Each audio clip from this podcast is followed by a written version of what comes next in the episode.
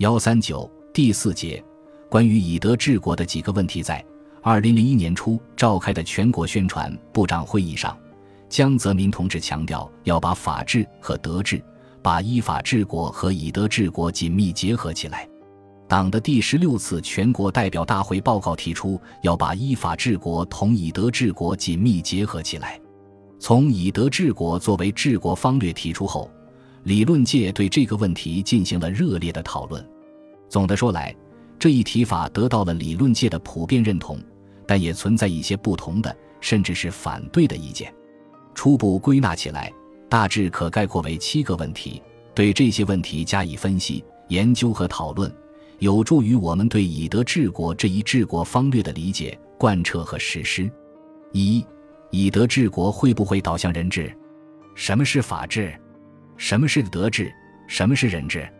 我国实行以德治国会不会导向人治？这是我们需要探讨的一些重要问题。法治与德治是治理国家的两种基本的方法，在建设社会主义的四个现代化的过程中。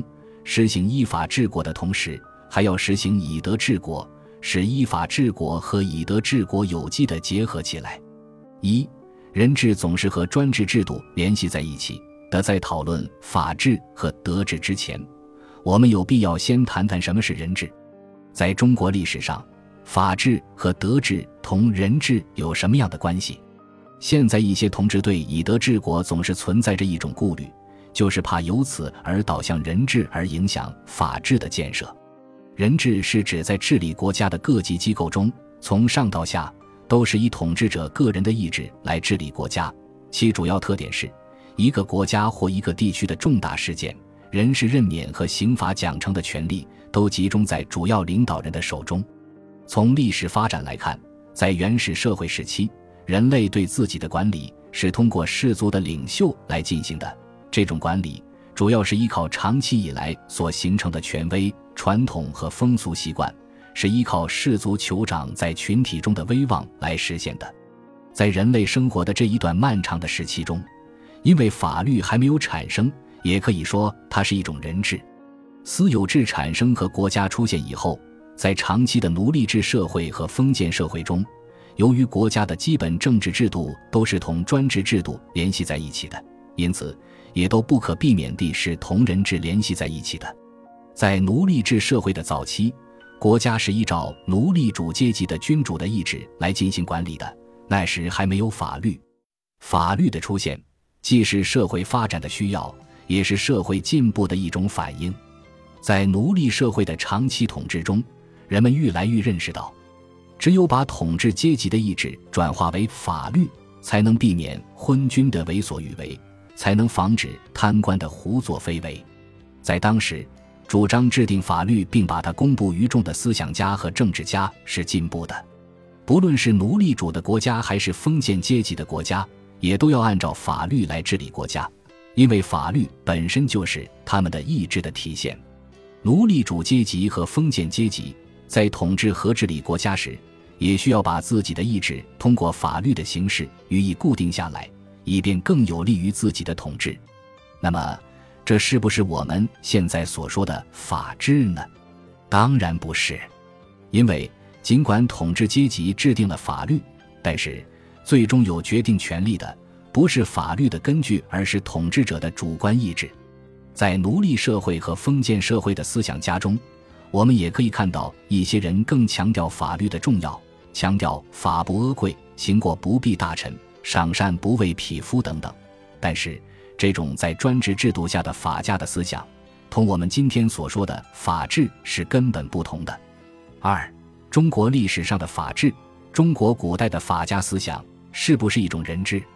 长期以来，有些同志认为，中国历史上的法家思想不是人治，而是一种不同于人治的法治，是强调法律面前人人平等的一种治国的方法和手段。我们认为。中国古代的法家思想不是现代意义上的法治，它仍然是一种人治。在中国历史上，真正实行严格的法律管理的，就是战国时期的秦国。秦国自秦孝公任用商鞅变法开始，中间经过惠王、武王、昭襄王、孝文王、庄襄王到秦始皇，这一百五十多年是中国历史上所谓实施严格法治的时期。这个时期的法治，并不是我们所说的现代意义上的法治。概括来说，他们主张让人民了解法律，要严刑峻法，要执法必严，以达到以刑去刑的目的等等。由于当时的法家主张用术和势、君主的权术和势力来加强执法的力量，因而这种法治仍然是一种人治，这是同当时的封建专制主义制度紧密联系在一起的。这种法治发展到最后，不但皇帝就是权臣赵高，竟然可以指鹿为马。这又有什么法治可言呢？商鞅曾经强调，王子犯法要与民同罪，但是在王子真的犯了法以后，却只能惩罚他的师傅公子虔。更值得人们思考的是，坚持实行变法的商鞅，到了最后，在贵族势力的压迫下，也逃不过被五马分尸的悲惨的结局。法律不但不能够保护老百姓，而且连倡导法治的商鞅。也无法保护。秦朝的所谓法治的主要特点是从人的本性是自私的前提出发，充分利用人的趋利避害的本性，运用严刑峻法和封官加爵来奖励耕战，以达到发展生产和加强军备的目的。应当说，这对于发展当时的生产力、增强秦国的军事力量是有好处的。秦国由此而日渐富强，终于统一了中国。但是。正是因为他在很长的一段历史时期内，让人们的私欲不断膨胀，而忽视甚至否认了道德教育的重要性，破坏了当时的伦理道德秩序，使人和人之间的关系成了一种赤裸裸的利害关系，造成了社会风俗的败坏和政治的动荡，最终导致了秦国的迅速灭亡。对于中国古代的法治，我们应当做辩证的、全面的历史的分析。三。中国古代的德治，中国古代的德治思想可以追溯到西周的初期。当小小的周国终于战胜了强大的商朝之后，他们认识到要维持自己的统治，仅仅依靠严刑峻法是不行的。商朝之所以灭亡，就是因为统治者没有道德。西周的统治者提出了敬德保民、以德配天的思想。他们认识到“唯命不于常”，尚书康诰，而皇天无亲，唯德是辅，尚书蔡仲之命。只有有德的人，天才会让他们统治老百姓。这就是说，为了维护一个阶级的统治，仅仅依靠严刑峻法是不行的。最重要的是，统治者自身要有道德。这就是中国古代德治的最早的含义。后来。儒家的创始人孔子又进一步提出，在治理国家中，不仅要求统治者自身要有高尚的道德，而且在运用刑法的同时，还要加强对老百姓的道德教育。这也就是孔子所说的宽猛相济的结合。他说：“道之以政，齐之以刑，民免而无耻；道之以德，齐之以礼，有耻且格。”《论语》为政认为，仅仅是用刑罚来约束和制裁老百姓。老百姓虽然可以免于犯罪，但是却不知道羞耻。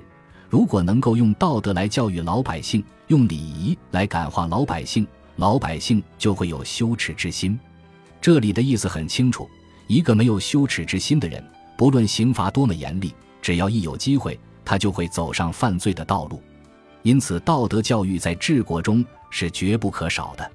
中国古代的德治。是不是只重视道德教育而不重视刑罚？不，中国古代的统治者就是在强调德治的时期，也仍然是重视刑罚的重要作用的。因为作为一个剥削阶级，如果离开了刑法的强制作用，它是很难维持下去的。